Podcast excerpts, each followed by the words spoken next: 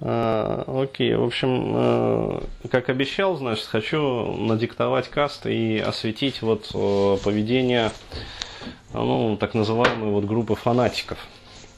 Ну, вообще, рассказать про то, кто, значит, такие фанатики и почему они, собственно, вот, да, так себя ведут, то есть в чем лежат основы, как бы, причины их поведения, вот, и какие люди, естественно, становятся фанатиками, то есть какие предпосылки. Вот, тем более, что я как бы вначале вот обещал там товарищам, ну, в связи вот с недавними событиями, и потом еще там Сергей Пряткин у меня спрашивал тоже приватно, дескать, вот в чем причина, как я считаю. То есть он-то высказал, что мысль, что, дескать, фанатики — это просто люди, как бы, которые вот, ну, дуальное восприятие мира, то есть сильно дуальное восприятие мира, то есть у них как бы отсутствует вот этот вот здравый смысл полутонов восприятий, то есть а, они все как бы делят на черное и белое там, то есть вот либо исключительно святое, вот, либо исключительно как бы плохое, то есть а, безусловно, это имеет место быть. То есть, и это относится непосредственно вот к детской инфантильности, которая присутствует, но не является причиной вот этого вот фанатизма, а является на самом деле следствием. Вот. А что является причиной? То есть, причиной является то, что все эти товарищи, они, ну, в абсолютном большинстве своем являются доэдипальщиками. Ну, то есть, ребятами там, ну, поскольку мы говорим вот больше о моей, как бы, мужской аудитории, то есть, она в основном мужская, то, соответственно, ребят. Вот. А вообще говоря, фанатиками совершенно спокойно могут становиться и женщины, и как бы история тому тьму примеров видит. Вот. То есть это э, доэдипальщики, э, которые не разрешили для себя вот этот вот эдипов комплекс, который ребенок там в возрасте соответствующем там трех-пяти лет, короче говоря, и чуть постарше, э, вот, э, должен для себя разрешить. Вот. И э, получается, ну, как сказать, э, отсепарироваться окончательно от матери, то есть там идет определенная вот по счету сепарация, э, индивидуация, и э, получается э, понять, что как бы в семье, вообще вот в составе как бы семейных отношений, есть еще как бы третий лишний.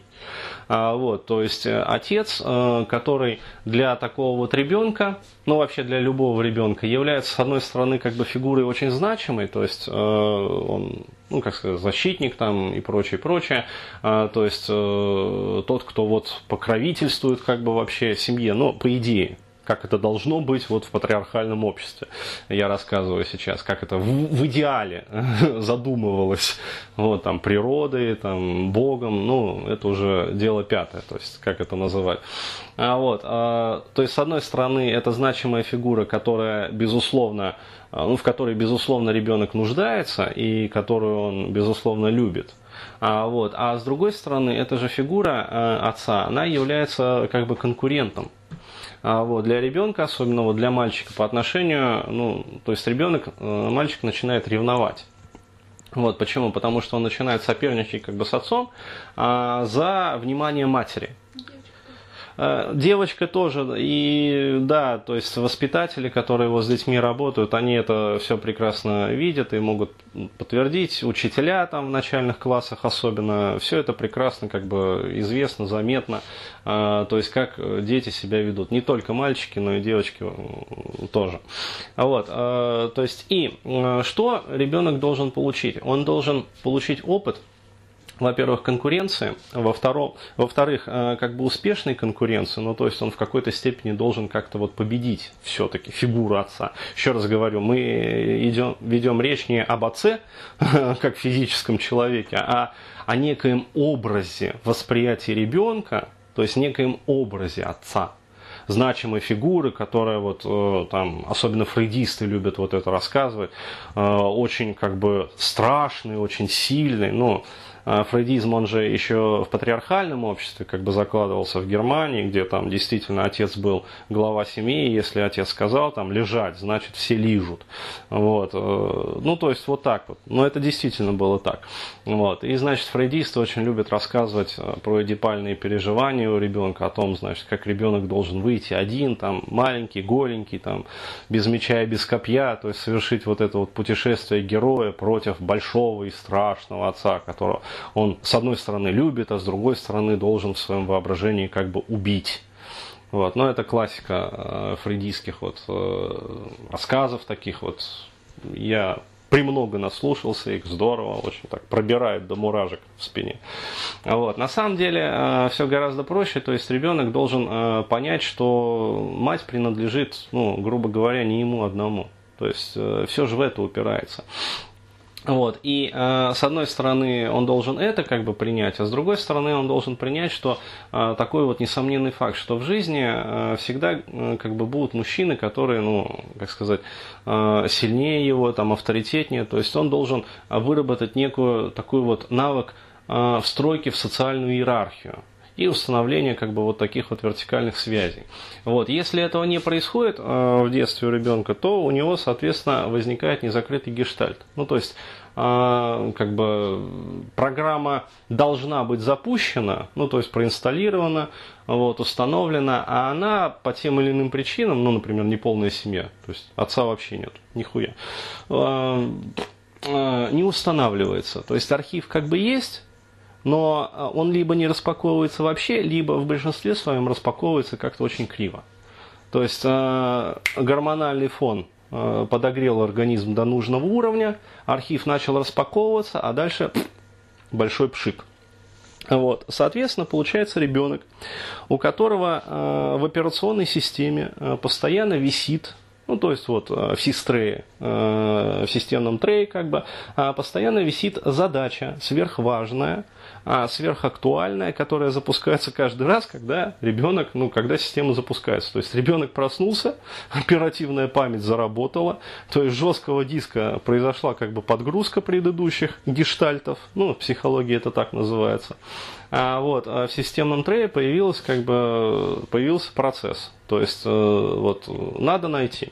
Далее, что происходит с такими, с позволения сказать, детьми, когда они подрастают? Когда у них подростковый период, даже чуть постарше, да и вообще там до тридцати-сорока лет, некоторые там до пятидесяти балуются этим всем. Вот, они... Поскольку гештальт должен быть закрыт, то есть задача, вот, висящая в трее, должна быть доделана, завершена, у них включаются поисковые фильтры, активизируются очень сильно, на поиск некой фигуры мифической, вот, или объективной, как бы, мужской фигуры, естественно. Вот, у девочек там еще работает комплекс электры, то есть они ищут как бы, ну, женские какие-то фигуры, на которые они могут быть там похожи, но это отдель, тема отдельной песни. Вот, то есть ищут некую, как сказать, мужской объект в окружающем мире, на который они начинают проецировать как бы все свои вот непережитые, незаконченные, как бы незавершенные гештальты, то есть все свои эмоции, в частности, потребность в любви, в первую очередь. Вот, потребность в приятии, это обязательно, потому что ребенок, ну, основная задача, в том числе вот до эдипального комплекса, как, и эдипального, вернее, комплекса, заключается в том, чтобы, с одной стороны, как бы вот, это действительно, это очень сложная задача перед ребенком стоит. С одной стороны, ему надо как бы победить отца, вот, а с другой стороны, ему нужно получить от отца приятие. То есть, представляешь себе, как вот силу двойного зажима, в которой человека ставит вот сама природа. Такого рода как бы отношений, развития. Вот. То есть, и получается, что он ищет вот этого приятия, но в это же время он бессознательно, совершенно бессознательно, конечно же, проецирует на всех вот этих вот людей, которых он, ну, встречает в жизни и которые начинают ему казаться так или иначе значимыми. Ну, то... сильных духом людей, в первую очередь, он ищет. То есть э, некий образ, который вот-вот, э, ну, на который у него замкнет, как бы, произойдет вот узнать. А, вот этого вот парня там или вот этого вот мужчину э, можно сделать своим отцом. То есть чаще всего замыкает на э, образы, как бы, э, ну, есть такой вот канонический образ патриарха. То есть, если хотите знать, как он выглядит, то посмотрите вот, ну, того же самого там Моисея, как изображают. То есть это очень взрослый, почтенный как бы мужчина в летах, там борода седая, как бы, то есть убеленные там седины, вот, и прочее, прочее. Но из современных как бы наиболее подходит под это дело образ того же самого Михаэля Лайтмана, вот, ну, который двигает как раз вот каббалу. Я просто вот как пример привожу. Вот. Но иногда, как бы сказать, замыкает на мужчин более молодых. Ну, в частности, вот на меня, например, замыкает там, у некоторых товарищей. Вот. И получается что? То есть, с одной стороны, они начинают как бы... Дальше начинается такой процесс. Они, с одной стороны, начинают проецировать на меня свою необходимость и потребность приятий. То есть, не что они меня примут, а что я их увижу...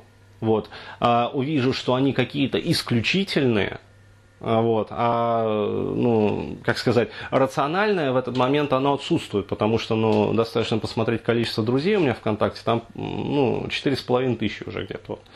А еще там три тысячи как бы в ЖЖ, то есть, и даже вот просто рационально как бы сопоставив эти цифры, я уже не говорю там сколько в подписке. Вот. А рационально как бы сопоставив эти цифры, ну, уже станет понятно, ну, какая, извиняюсь за выражение, избранность. Вот. То есть здесь на письма, блин, отвечать не успеваешь, вот, просто почту разбирать. А здесь э, как бы человек подсознательно требует, чтобы э, на него обратили внимание и выделили как бы его из общей массы, то есть сделали его исключительным, как бы приблизили к себе. Вот. А с другой стороны, одновременно идет проекция всех своих страхов. И вот в этом э, заключается большой, как бы, э, заключается самая большая жопа э, вот этого вот фанатизма. Почему? Потому что э, происходит следующий парадокс, то есть фанатики... А, вот, они, с одной стороны, они начинают играть вот, с объектом своего фанатизма, то есть со своим кумиром, в очень нехорошую игру. То есть, с одной стороны, они как бы заигрывают с ним, пытаясь сделать так, чтобы их кумир их принял, то есть приблизил к себе, сделал избранными, а с другой стороны, они бессознательно пытаются найти в нем, и они целенаправленно включают вот эту вот поисковую активность, какие-то слабины, изъяны, то есть что-то вот, э, что даже есть в них, но нету э, в их кумире, то есть они же его не знают. Э, ну, э, раньше кумиров знали там по книгам, по рассказам, сейчас там кумиров знают по интернету, то есть вроде как ближе, но все равно же никто не знает, как сказать, кроме людей, э, с которыми вот я сейчас общаюсь, ну, как на самом деле сейчас обстоят дела. А вот. И поэтому люди, вот такие вот товарищи, фанатики, они начинают как бы прово... проецировать все свои как бы неизбывшиеся надежды и все свои страхи, все свои сомнения, все свои переживания на объект своего фанатизма, то есть на своего кумира. И дальше включается, психика включает еще более интересный механизм, то есть они начинают не просто искать прицельно и проецировать, но они начинают еще и провоцировать объект своего фанатизма на те или иные действия, то есть они начинают своего кумира провоцировать и смотреть, как он себя поведет. Эта провокация, на самом деле, она ничем не отличается от провокации маленького там трёх-четырёхлетнего ребенка, вот, когда он хулиганит в присутствии своего отца, при матери причем. То есть, заигрывая с матерью, хулиганит против отца, например. Потом он, заигрывая с отцом, хулиганит против матери. То есть, э, ну, у кого дети есть, они подтвердят. То есть, э, дети, они вот играют в эти игры. То есть, это предустановленные программы. Вот, они должны быть отыграны еще в детстве. Но еще раз говорю, проблема именно фанатиков заключается в том, что они доэдипальщики. То есть, они э, именно из тех людей, у которых эдипальный комплекс не развернулся в детстве. И им может быть сейчас двадцать лет. двадцать пять лет, тридцать лет, даже за тридцать лет. Но эдипальный комплекс как был нерешенным, то есть как вот висит этот архив в трее, не распакованный, так он и висит. То есть программа э, не заканчивается, гештальт не закрывается. И э, возникает следующая действительно очень неприятная ситуация, чаще всего, про которую написал как раз Тимур Владимирович Гагин. И э, там вот, э, по-моему, Илья Дергунов, он э, как раз э, дал ссылку на эту статью. Ну, тоже на страничке вот, ВКонтакте. Э, статья называется следующим образом «Удавить или удавиться».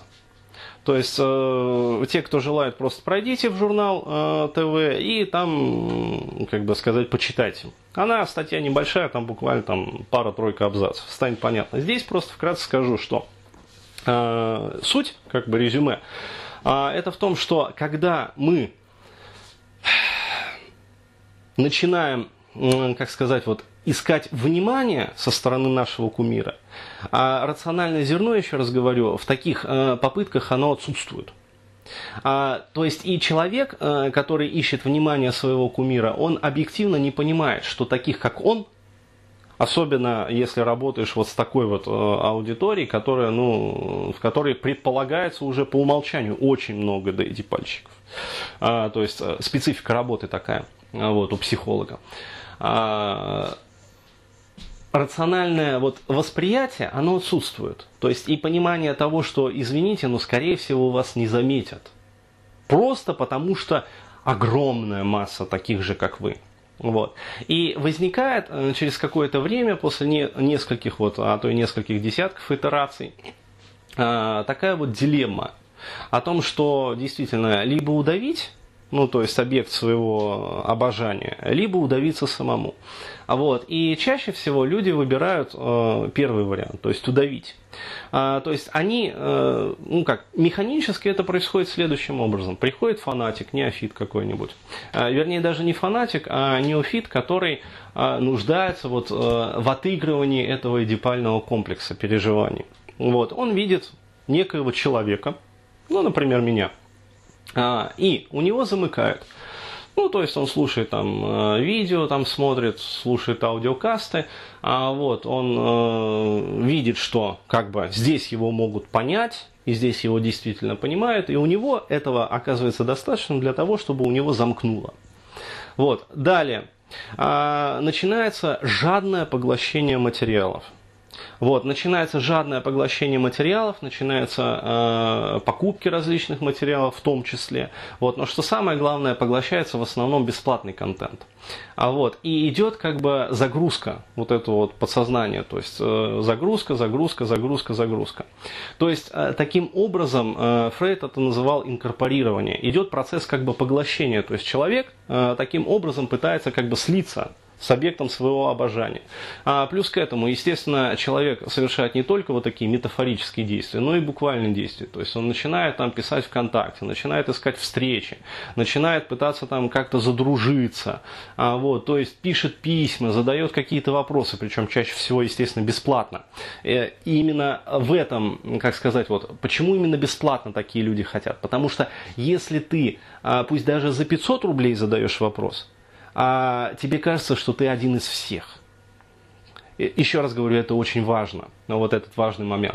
А если ты задал вопрос бесплатно, и тебе на него, о боже мой, твой гуру ответил, вот, вот тут у этого человека замыкает именно его вот эти вот бессознательные механизмы. То есть он начинает подстраивать как бы свое воображаемое вот, под окружающую реальность. То есть он э, начинает подменять понятия. Вот. Но чаще всего, э, как сказать, его воображение сталкивается и начинает откровенно конфликтовать с реальностью. Почему? Потому что э, чаще всего э, любой кумир, любых там э, молодежев, а вот, неважно, это музыкальный кумир, или там психологический кумир, или какой-то духовный там лидер, вот, э, чаще всего это существо весьма занято. Ну, так вот, по жизни. А, вот. И отвечать э, постоянно, как бы, и уделять, и сюсюкаться, именно как папа должен сюсюкаться со своим маленьким ребенком, он не может. Поэтому возникает вот эта вот дилемма, удавить или удавиться. То есть в среде музыкальных кумиров вот, чаще всего, чаще всего возникает второй вариант. Именно из-за музыкальных кумиров мы знаем, э, достаточно обширная статистика, девочки и мальчики сигают с этажей, режут там вены, глотают таблетки. То есть, ну, написала девочка какому-то там рок-музыканту. Вот. А рок-музыкант... Да, киноактеру. Вот. А этому киноактеру или музыканту, блядь, столько... этих писем приходит по тысяче там в день, например. То есть, ну, если он действительно вот известный и вещает там на э, как бы страну или даже вообще там мировое турне. То есть, представляете себе? как, какая огромная вот целевая аудитория. Вот. И естественно, что вот в этом случае чаще всего возникает развитие по второму сценарию, то есть давятся. Вот, то есть, ну как давятся? Режутся, вешаются, травятся, вот, разбиваются. Вот, то есть сигают там э, с высоких этажей. Вот, э, здесь, э, как бы сказать, в интернете эта сфера как бы более доступная. Вот, и поэтому развитие происходит чаще всего как бы по первому сценарию. То есть э, человек, фанат, э, который вчера еще э, наиболее жадно, наиболее рьяно, наиболее ретиво поглощал материалы, вот, сегодня начинает испытывать какие-то сомнения. Вот, то есть, если ему там не ответили, если ему показалось, что ему не додали внимания, если ему показалось, ему все что угодно может показаться. Сегодня он встал не с той ноги, вот, и, как сказать, у него настроение дурное. Ему показалось, что вот кумир его на той же самой фотографии, которая висит там ВКонтакте уже три года, как-то не так на него смотрит. Вот э, еще вчера вот, фотография, как сказать, его обожаемого вот, персонажа смотрела на него правильно. Вот. А сегодня ночью вот, что-то в его психике произошло, как бы, и вот, вот не так его кумир смотрит.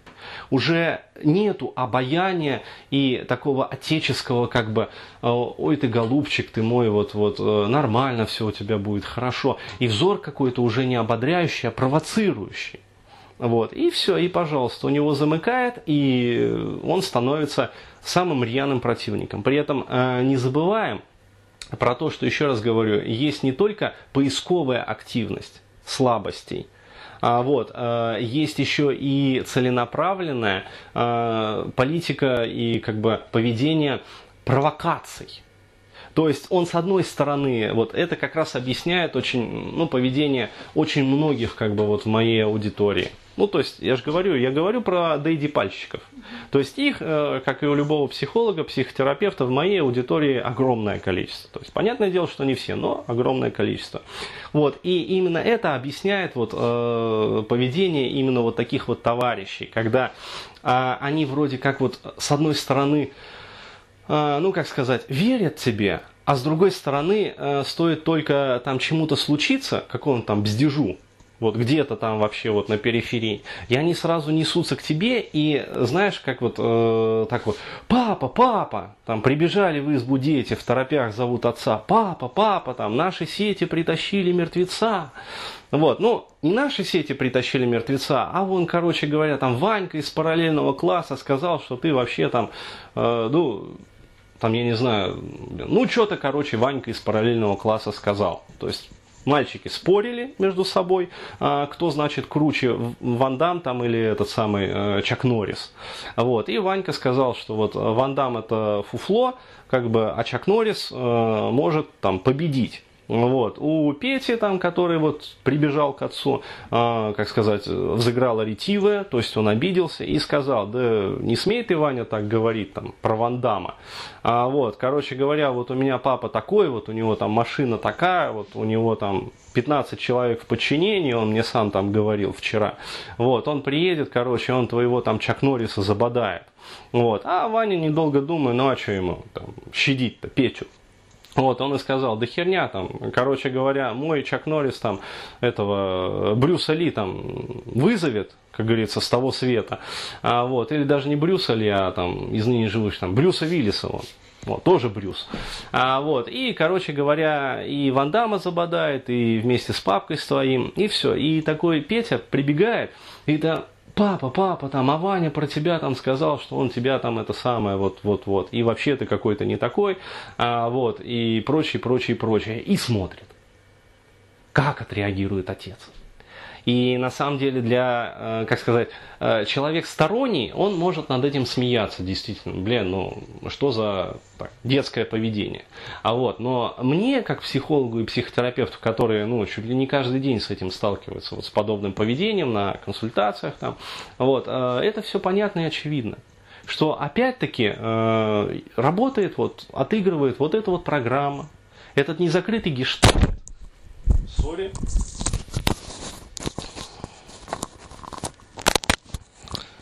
выскочил микрофон, вот, отыгрывает этот незакрытый гештальт, который должен быть отработан. Вот, и пока он не будет отработан, человек будет вести себя вот так. Еще раз, резюмируя, именно поэтому я считаю, что э, вот, как сказать, фанатики – это как раз-таки одна из самых таких вот ненадежных аудиторий. Именно про это сказано, вот, да не создай ты себе кумира. Почему? Потому что, э, с, еще раз говорю, кто склонен создавать кумира? Вот такие вот нестабильные личности. То есть, по-хорошему, конечно же, их надо лечить, но… пока они дойдут до лечения, они могут ну, создать себе очень много неприятностей как бы, в жизни, не понимая, что с ними, вообще говоря, происходит. Вот, вот поэтому, собственно, я и объяснил природу вот этого вот фанатизма, жажду кумирства, вот, жажду всех вот этих вот попыток там, залезть в друзья, как бы задружиться. Вот, и именно это объясняет феномены, вот, когда вроде как бы такого вот дуального флюгерного поведения, когда с одной стороны человек вроде там на тебя фапает. То есть вот посмотришь, и там, у него там вся, вся стенка там, в твоих цитатах, там, видео. А с другой стороны, самым первым, самым первым, А вот, э, размещает на твоей страничке какое-нибудь говно, которое про тебя сказал, там, э, ну, там, я не знаю, какой-нибудь тот же самый там Ваня, а, вот, или там еще кто-нибудь. То есть в числе самых первых размещают и действительно смотришь, ждут реакции, что скажет папа. Вот. То есть вот такое вот простое поведение, то есть доэдипальные переживания, неразрешенный эдипальный комплекс. Вот. Лечиться, что я еще могу сказать? Лечиться.